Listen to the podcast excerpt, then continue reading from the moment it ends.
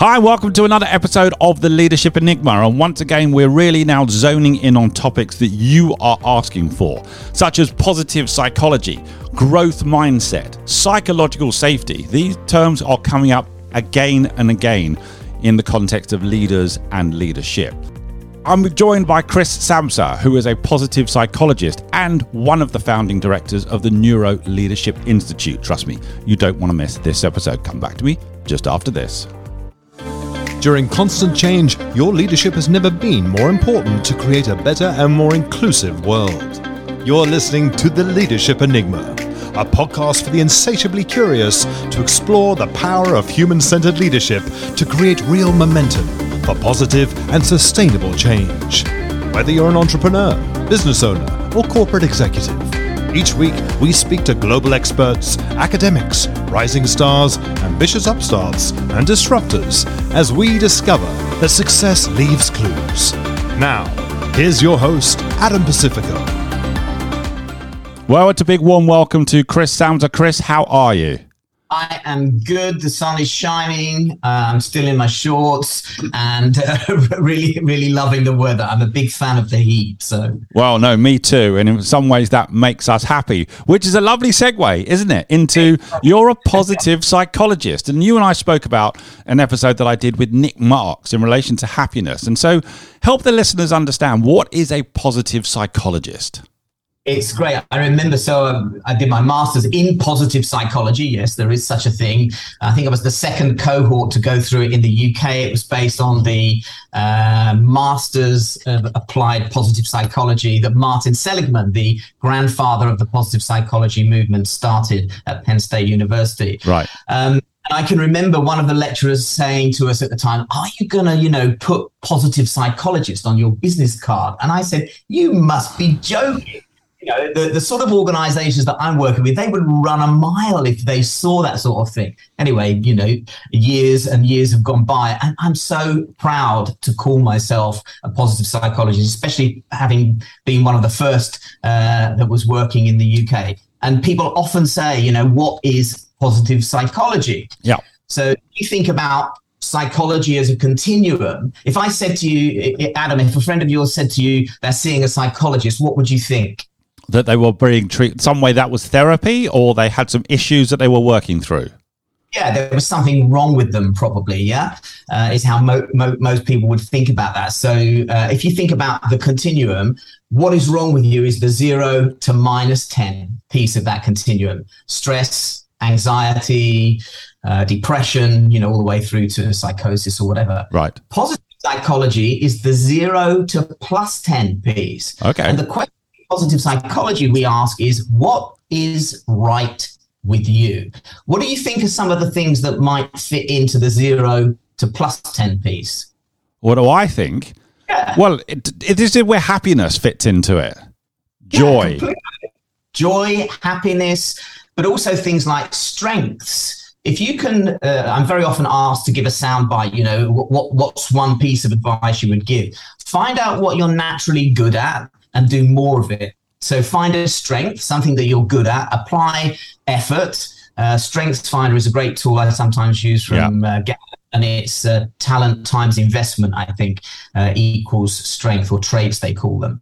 Um, so, yeah, we've got this continuum. And because after two world wars there were lots of uh, returning service people with very serious what we now know as post-traumatic stress disorder right. all of the money that was used to look after psychology was channeled into finding some sort of relief for those conditions so what the humanist movement were doing back in the 50s for example looking at all of the stuff in the positive psychology domain all of that sort of got uh, uh, uh, not shelved entirely, but very much a second uh, um, was playing second fiddle to finding a solution. So we ended up thinking about psychology as just in the disease uh, framework, in the in the zero to minus ten piece. So psychology actually is the whole of this, and the role of the psych of the positive psychology movement, I think, is that one day we won't say positive psychology. We will just say psychology, and we'll take it. Uh, it, will, it, will, it will be as a whole, a circle.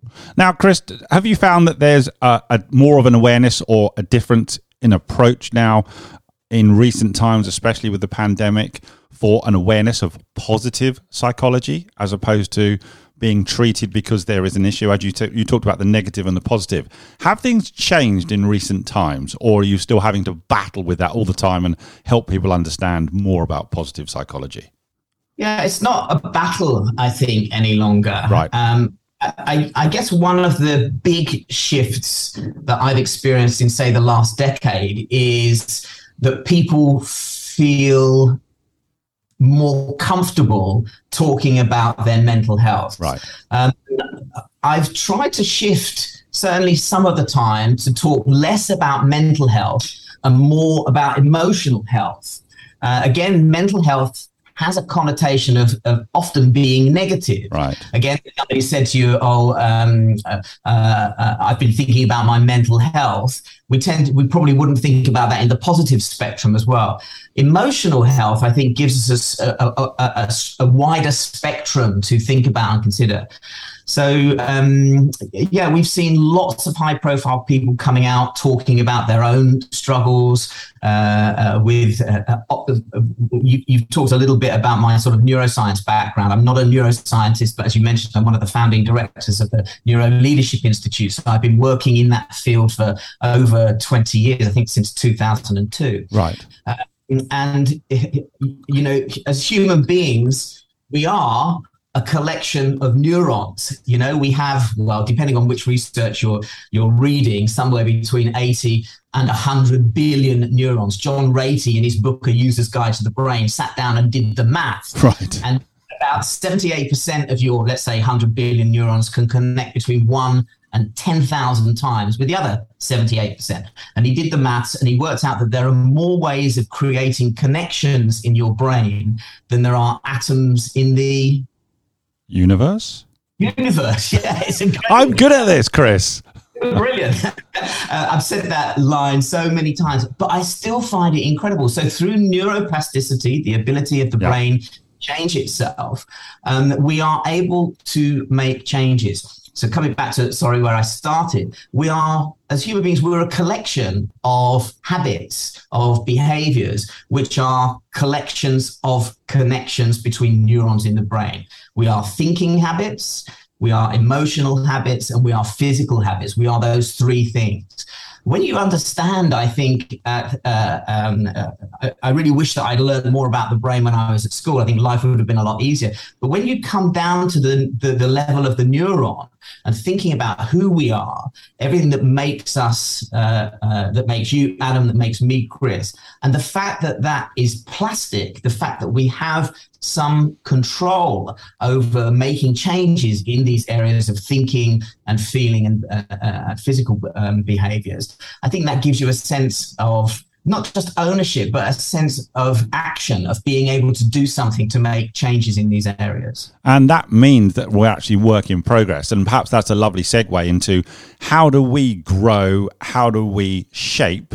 And let's talk about some topics which are always hot topics in the context of leadership, and that's a growth mindset and psychological safety. Because you're incredibly well placed to talk to us a little bit about growth mindset. A lot of people will have heard the term, a lot of people may well be aware of the research that was done by Carol Dweck, but help the listeners understand growth mindset, especially in relation to a leader at any point in their career, because I'm not just talking about now those who are leading the big organizations, there's leadership everywhere and there's a leader in everyone. Help us with yeah. this, Chris. Great. I'm actually going to go back a step and then come to your, your point on okay. growth mindset. So I work in uh, organizations, uh, you know, Apple, Google, big organizations, international organizations. And my starting point usually is with the neuroscience. Right.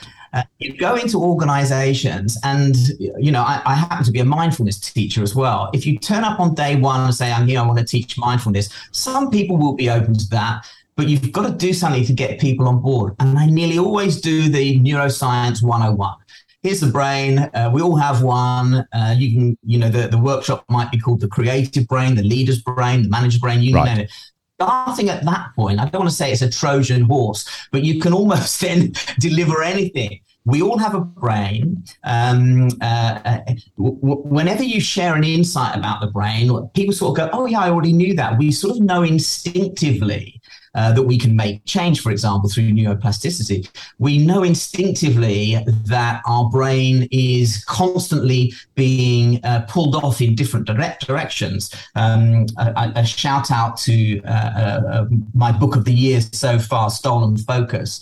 Um, but looking at uh, why we're so distracted, why our level of attention is suddenly going down and down and down. Um, yeah, so once you've got the neuroscience, people on board with the neuroscience uh, and the evidence, you can then move into other areas. As you say, growth mindset is one of those things that is very well known these days. I'm very lucky to have known Carol Dweck, who's the author of Mindset. Um, uh, uh, the book was republished a couple of years ago with some updates. Um, and I'm, I'm, lucky enough to have done some research with Carol at Stanford as well, looking at um, uh, uh, uh the mindset of Silicon Valley founders, right. founders of startups. Um, that's that's uh, in production at the moment. Um, but growth mindset is my second step. If neuroscience is the first step, growth mindset is the second step if your leaders are not showing up the growth mindset, you know, you sort of almost want to go home. Uh, you want to be in that uh, forward trajectory. You want to be in that place of being open to learning. And I know that we're going to touch on psychological safety. And I see these three things as really intrinsically linked together. Okay. When you know a little bit about how to create the reward state or how to, um, without going into the terminology, everyone's, uh, most people are aware of the fight or flight mechanism. Did you know that there are uh, five F's? So how the brain responds uh, to danger, fight, flight. Do you know any of the others? I don't, Chris. So so share those, please. Uh, people have often heard of freeze. So you suddenly shut down. Yep. Uh, if you think of animals in the animal kingdom, flock coming together in a tight group. And the fifth one uh, is fawn. To we were talking about our dogs before we came on on uh, uh, live, and often you will see an animal sort of almost bow down in deference to right. Uh, another creature. So those are the five ways in which our brains uh, can respond, and the human okay. brain is. Um, so when you know how to work with uh, this threat state and how to bring, and I'm not talking about somebody chasing you down the, the, the street with a knife, put somebody into an MRI scanner and say to them, "Oh, we're going to give you some feedback."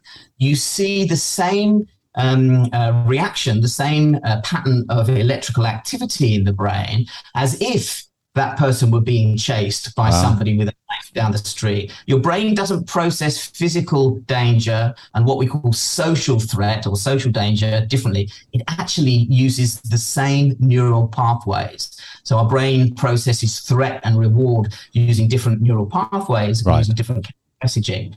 But when you know a little bit about how to manage this threat, so um, making the leap and the connection into growth mindset, you need to be in the toward state, the reward state. So not managing threat to be in a growth mindset. And that's the connection. And so as leaders who are hearing this term, uh, studying this term, maybe, you know, that difference between the growth mindset and the fixed mindset, how can somebody start to move towards a positive growth mindset?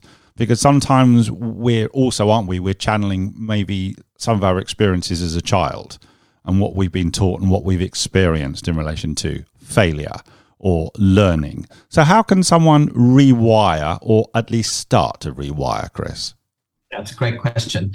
So, the the the first thing is that we're not one or the other. Okay. Uh, I'm, I'm going to use the continuum again here. You've got growth mindset on one side and, and fixed mindset on the other. We are all moving continually between these two points. Okay. Uh, looking at all of the data, almost everybody has a bias for a fixed mindset. Why might that be?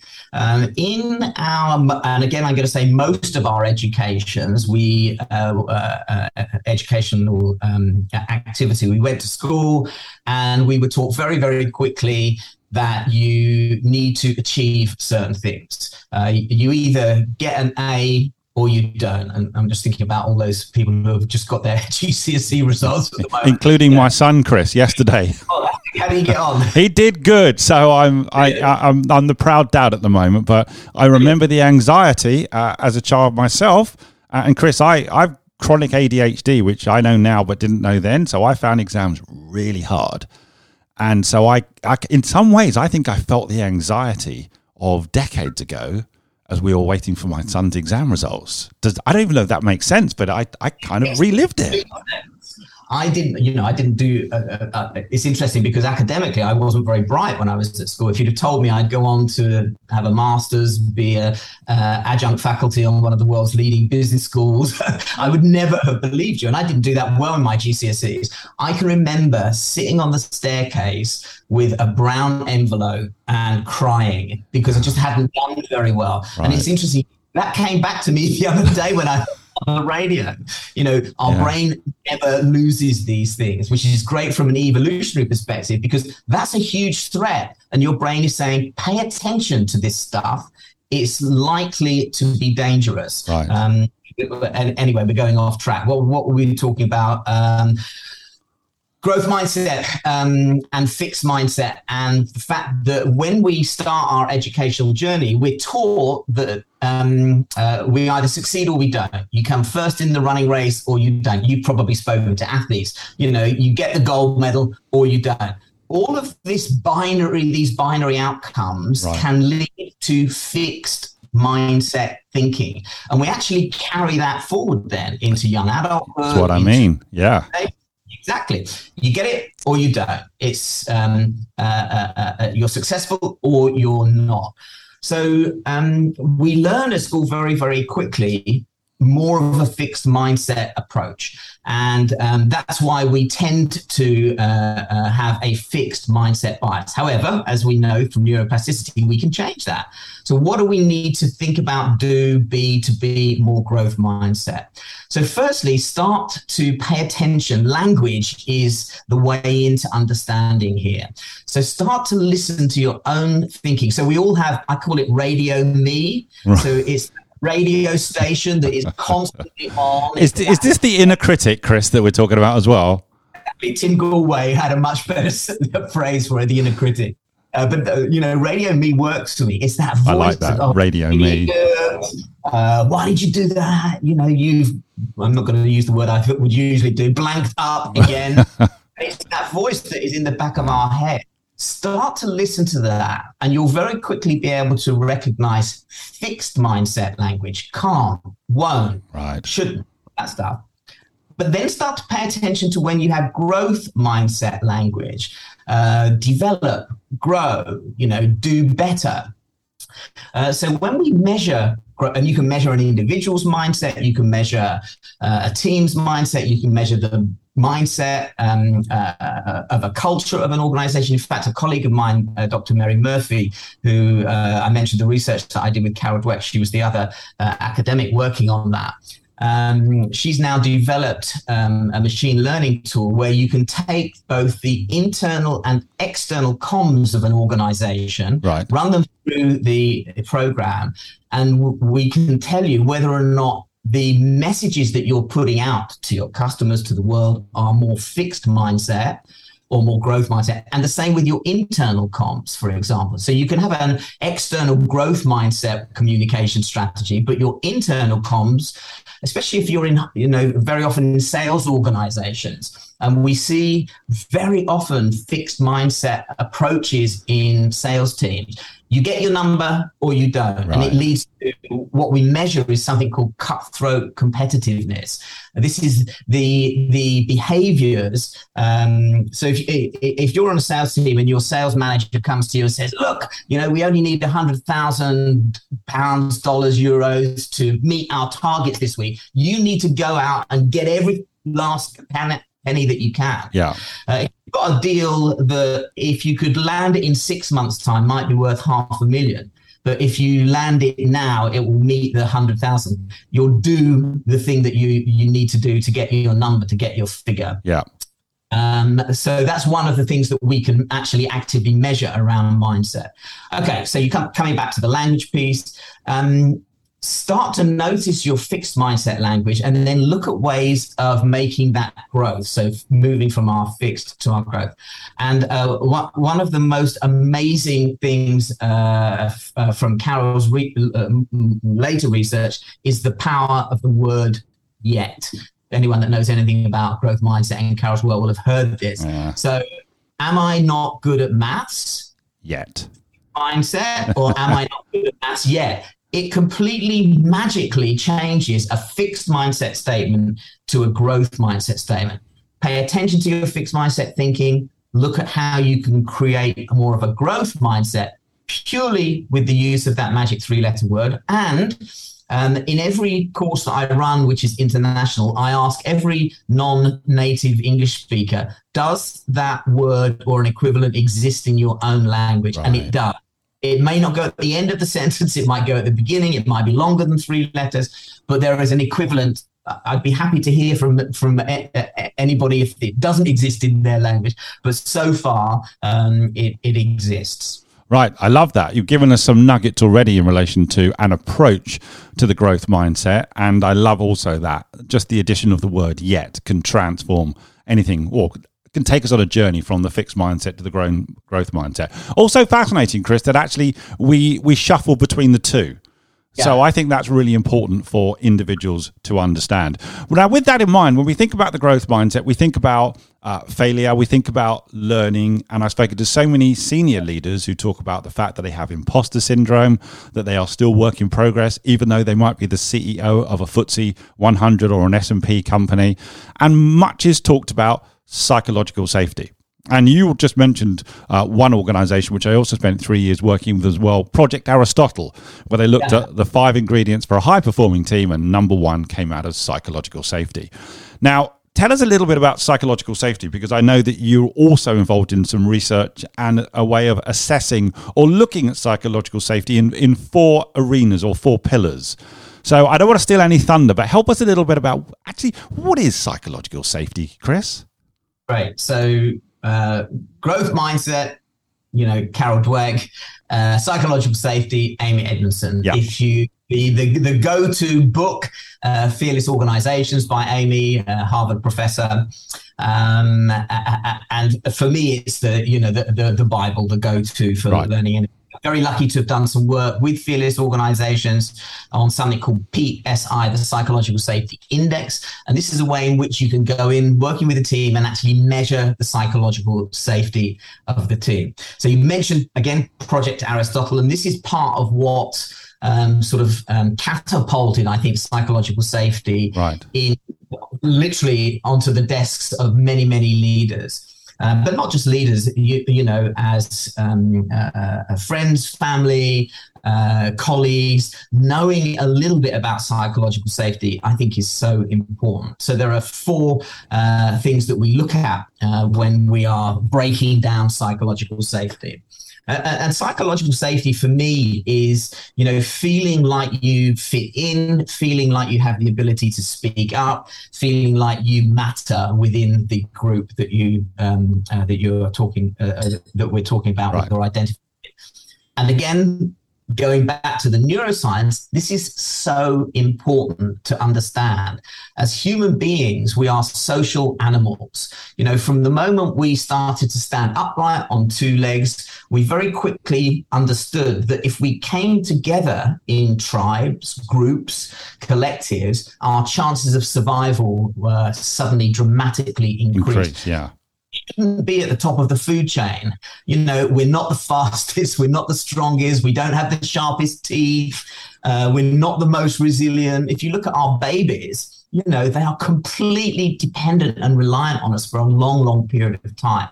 Um, but we are at the top of the food chain. Um, and again, depending on which research uh, you're reading, there are different uh, versions of why. But the key thing is that we came together in groups. And these groups had to start to navigate, these tribes had to start to navigate social situations. And of course, we didn't have the power of speech at that time. Right. So within our DNA, we have developed um, uh, a shout out to uh, the Neuro Leadership Institute here and David Rock, founder. Um, for the SCARF model, status, certainty, autonomy, relatedness, and fairness. I'll let your listeners go and have a look for that. But this is basically understanding the five social domains, the psychological domains of the brain, and how we use those for processing okay. social situations. So if we come back then to psychological safety, yeah. Uh, and if you go to any tribal culture, there are very strict uh, rules around how people can interact, what people can do and not do, uh, and how groups will uh, deal with um, uh, inequalities within uh, the tribe. So, the four things that we measure with the psychological safety index. Okay. Yep what we call inclusion and diversity. Everyone is talking about diversity and inclusion and equity. I would say about 50% of the work that I do at the moment is looking at DE&I.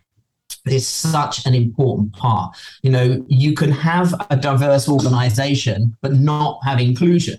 Uh, thinking back to when I first started getting involved in leadership development, you know, way, way, well, uh, over two decades ago, uh, we had lots of organizations who were saying, oh, we need more uh, gender equality within the organization. So there was positive discrimination in some parts of, in some industries to yeah. increase the number of uh, women on boards, et cetera, et cetera. You might have reached your number. You might have diversity of gender within an organization. That doesn't mean you have inclusion. Right. If you can, uh, diversity is having a seat at the table inclusion is having a voice, feeling like your voice matters. Right. You sit around a boardroom table, and if you feel like your voice isn't important, and that's one of the things that we're looking at with the with psychological safety. Okay. Uh, so that's one of the pillars: inclusion and diversity. And I always wonder sometimes, uh, Chris, whether it's actually um, it is that way around. Inclusion gives you the diversity, the diversity yeah. of thought. Yeah, you have to have inclusion first before diversity. So we always talked about D&I, DE&I, diversity, yeah. equity, inclusion. Uh, there's been a, a, shift, I think, in the last three years, five years, uh, and you, you you have to put inclusion first. It's like putting the before the horse. You've gotcha. still got the two, but it doesn't go very far. Okay, so that's the first pillar then: inclusion and diversity. What's the second, Chris?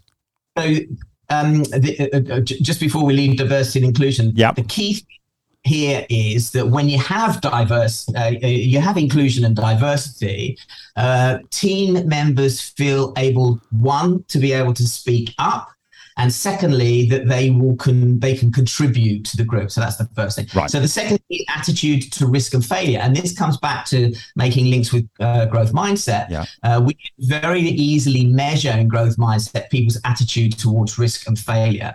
So teams that uh, sort of hold a grudge about mistakes. Um, uh, uh, uh teams that um, uh, where there isn't psychological safety don't feel that they can say uh, talk about failures talk about mistakes. Uh, you actually see uh, worse behaviors and again linking back to growth mindset in these types of teams. Right. so uh, amy's original this is this is very well documented. Amy's original uh, research was not looking at psychological safety. She was working with medical teams in organizations looking at what makes some teams successful and others not and uh, um, her hypothesis was that the more successful teams, where you had low attrition, etc., um, were the ones that made fewer medication errors. And she found completely the reverse.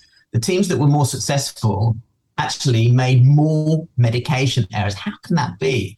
Um, she went back, she looked at these teams, she talked to them, she sat down with them, and what she found was it's not that they made more mistakes, they reported the mistakes. So teams where you had high psychological safety felt able to own their mistakes, to talk about their failures. In teams where you have low psychological safety, people don't feel safe to talk about these things. They right. cover up mistakes. Now imagine in your team, uh, uh, leaders and managers who are listening to this, if you have low psychological safety, people are a covering mistakes, bad thing for you know all of the reasons yeah. that you but that takes energy. And I think uh, uh some research I was reading said it t- 20% of somebody's energy is used covering up, hiding things, keeping things hidden. If I said to you, I can give your team 20% more energy to devote to sales, marketing, whatever, you know, everyone would would want that because there'd be an increase in all of the bottom line uh, measures that we look at. Right. That's attitude to risk and failure. Okay. Uh, willingness to help is the third area. Um, we know again where there is high psychological safety, people are much more willing to help out uh, other members of the team. But also, it, uh, it comes down to things like pro-social behaviors. Where you have high psychological safety, people are willing. Um, uh, I'm, I'm, forgetting the name of the researcher. Again, it might come back to me. Uh, but looked at um, uh, um, you, you give people ten dollars and you give them the opportunity to either keep that or to give some to charity.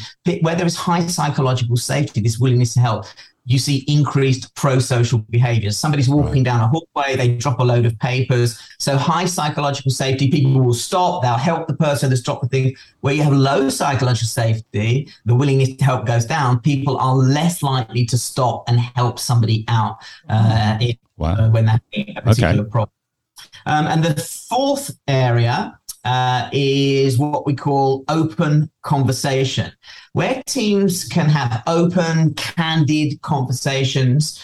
Uh, you're much like more likely to see higher psychological safety. The other thing that fits in there is um, what we call equal turn taking. Yeah. This doesn't mean that we have an hour meeting. There are six people. Each person gets 10 minutes. It's having the sense or the feeling that my voice counts, my voice matters.